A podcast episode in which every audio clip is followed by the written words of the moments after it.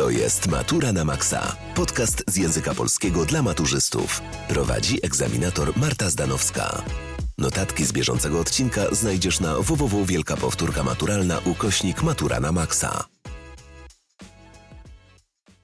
Witam Was, kochani, w kolejnej odsłonie podcastu. Dziś przykładowa realizacja tematu z listy jawnych zadań w części ustnej egzaminu maturalnego z języka polskiego w roku 2023. Temat brzmi: Funkcje snu i widzenia w utworze literackim. Omów zagadnienie na podstawie dziadów części trzeciej Adama Mickiewicza.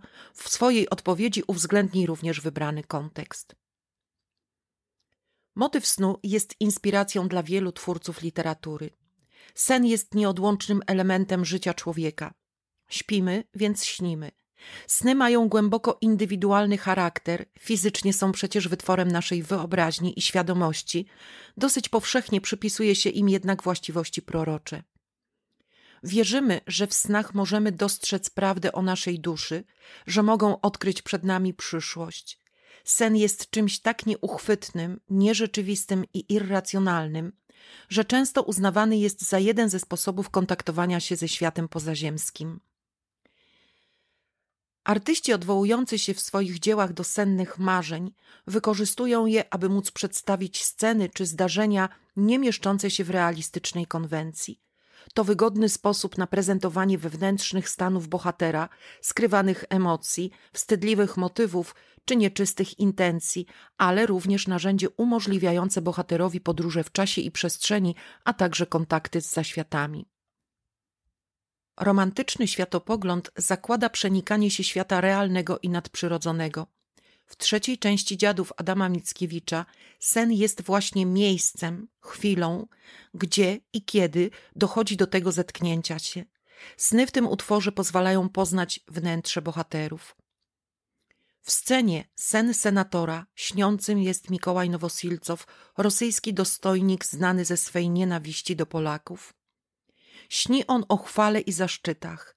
List od cesarza Rosjan zawierał w treści nadanie książęcego tytułu oraz związanego z tym wysokiego uposażenia. Świeżo mianowany książę rozkoszuje się pochlebstwami i zazdrością carskich dworzan. Zdaje sobie sprawę z ich nienawiści, ale grzeje się w blasku cesarskiej łaskawości. Nagle, w jednej chwili, słodkie marzenie zmienia się w koszmar. Marsowa mina cara, publicznie okazane niezadowolenie z księcia, powoduje natychmiastową zmianę nastawienia dworaków, którzy drwią i szydzą teraz z Nowosilcowa z równie dużym zaangażowaniem, jak mu poprzednio świadczyli.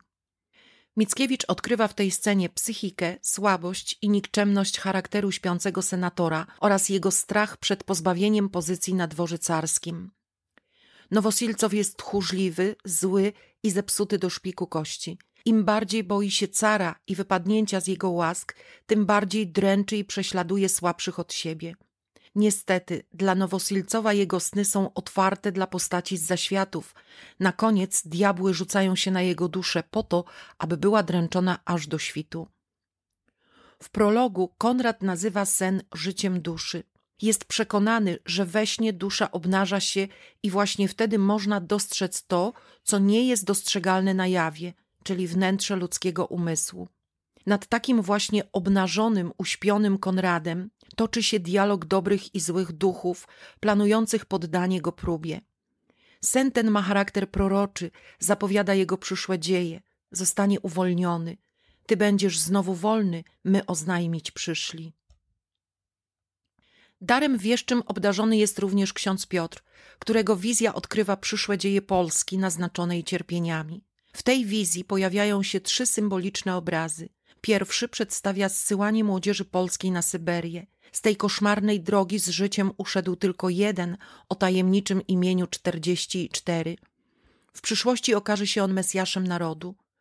Kolejny obraz pokazuje martyrologię Polski na wzór drogi krzyżowej Chrystusa i jej zmartwychwstanie.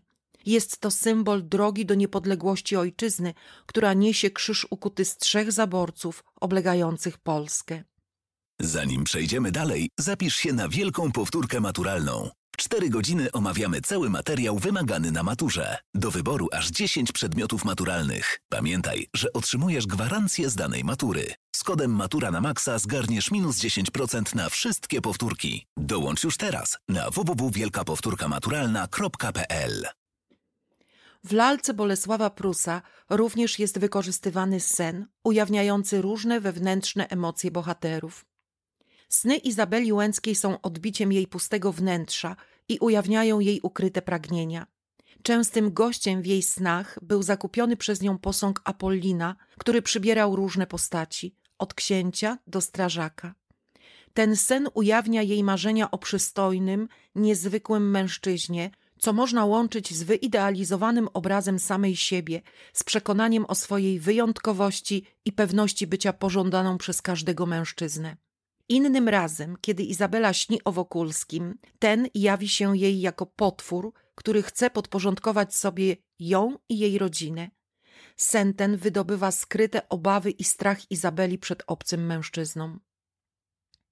Bardzo ważny, w pewnym sensie proroczy, jest sen Ignacego Rzeckiego. Przyśniło mu się, że Wokulski ślepo podąża za Łęcką, która prowadzi go na wieżę.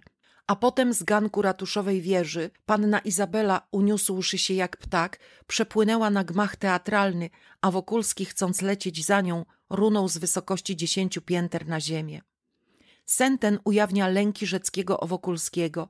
Jest pełen obaw, że jego miłość do Izabeli skończy się tragicznie. Sny i widzenia pełnią ważną funkcję i zazwyczaj mają znaczenie symboliczne. Ujawniają pragnienia, kompleksy i lęki bohaterów, czyli prawdę, której nie da się poznać bądź której chce się uniknąć w rzeczywistości.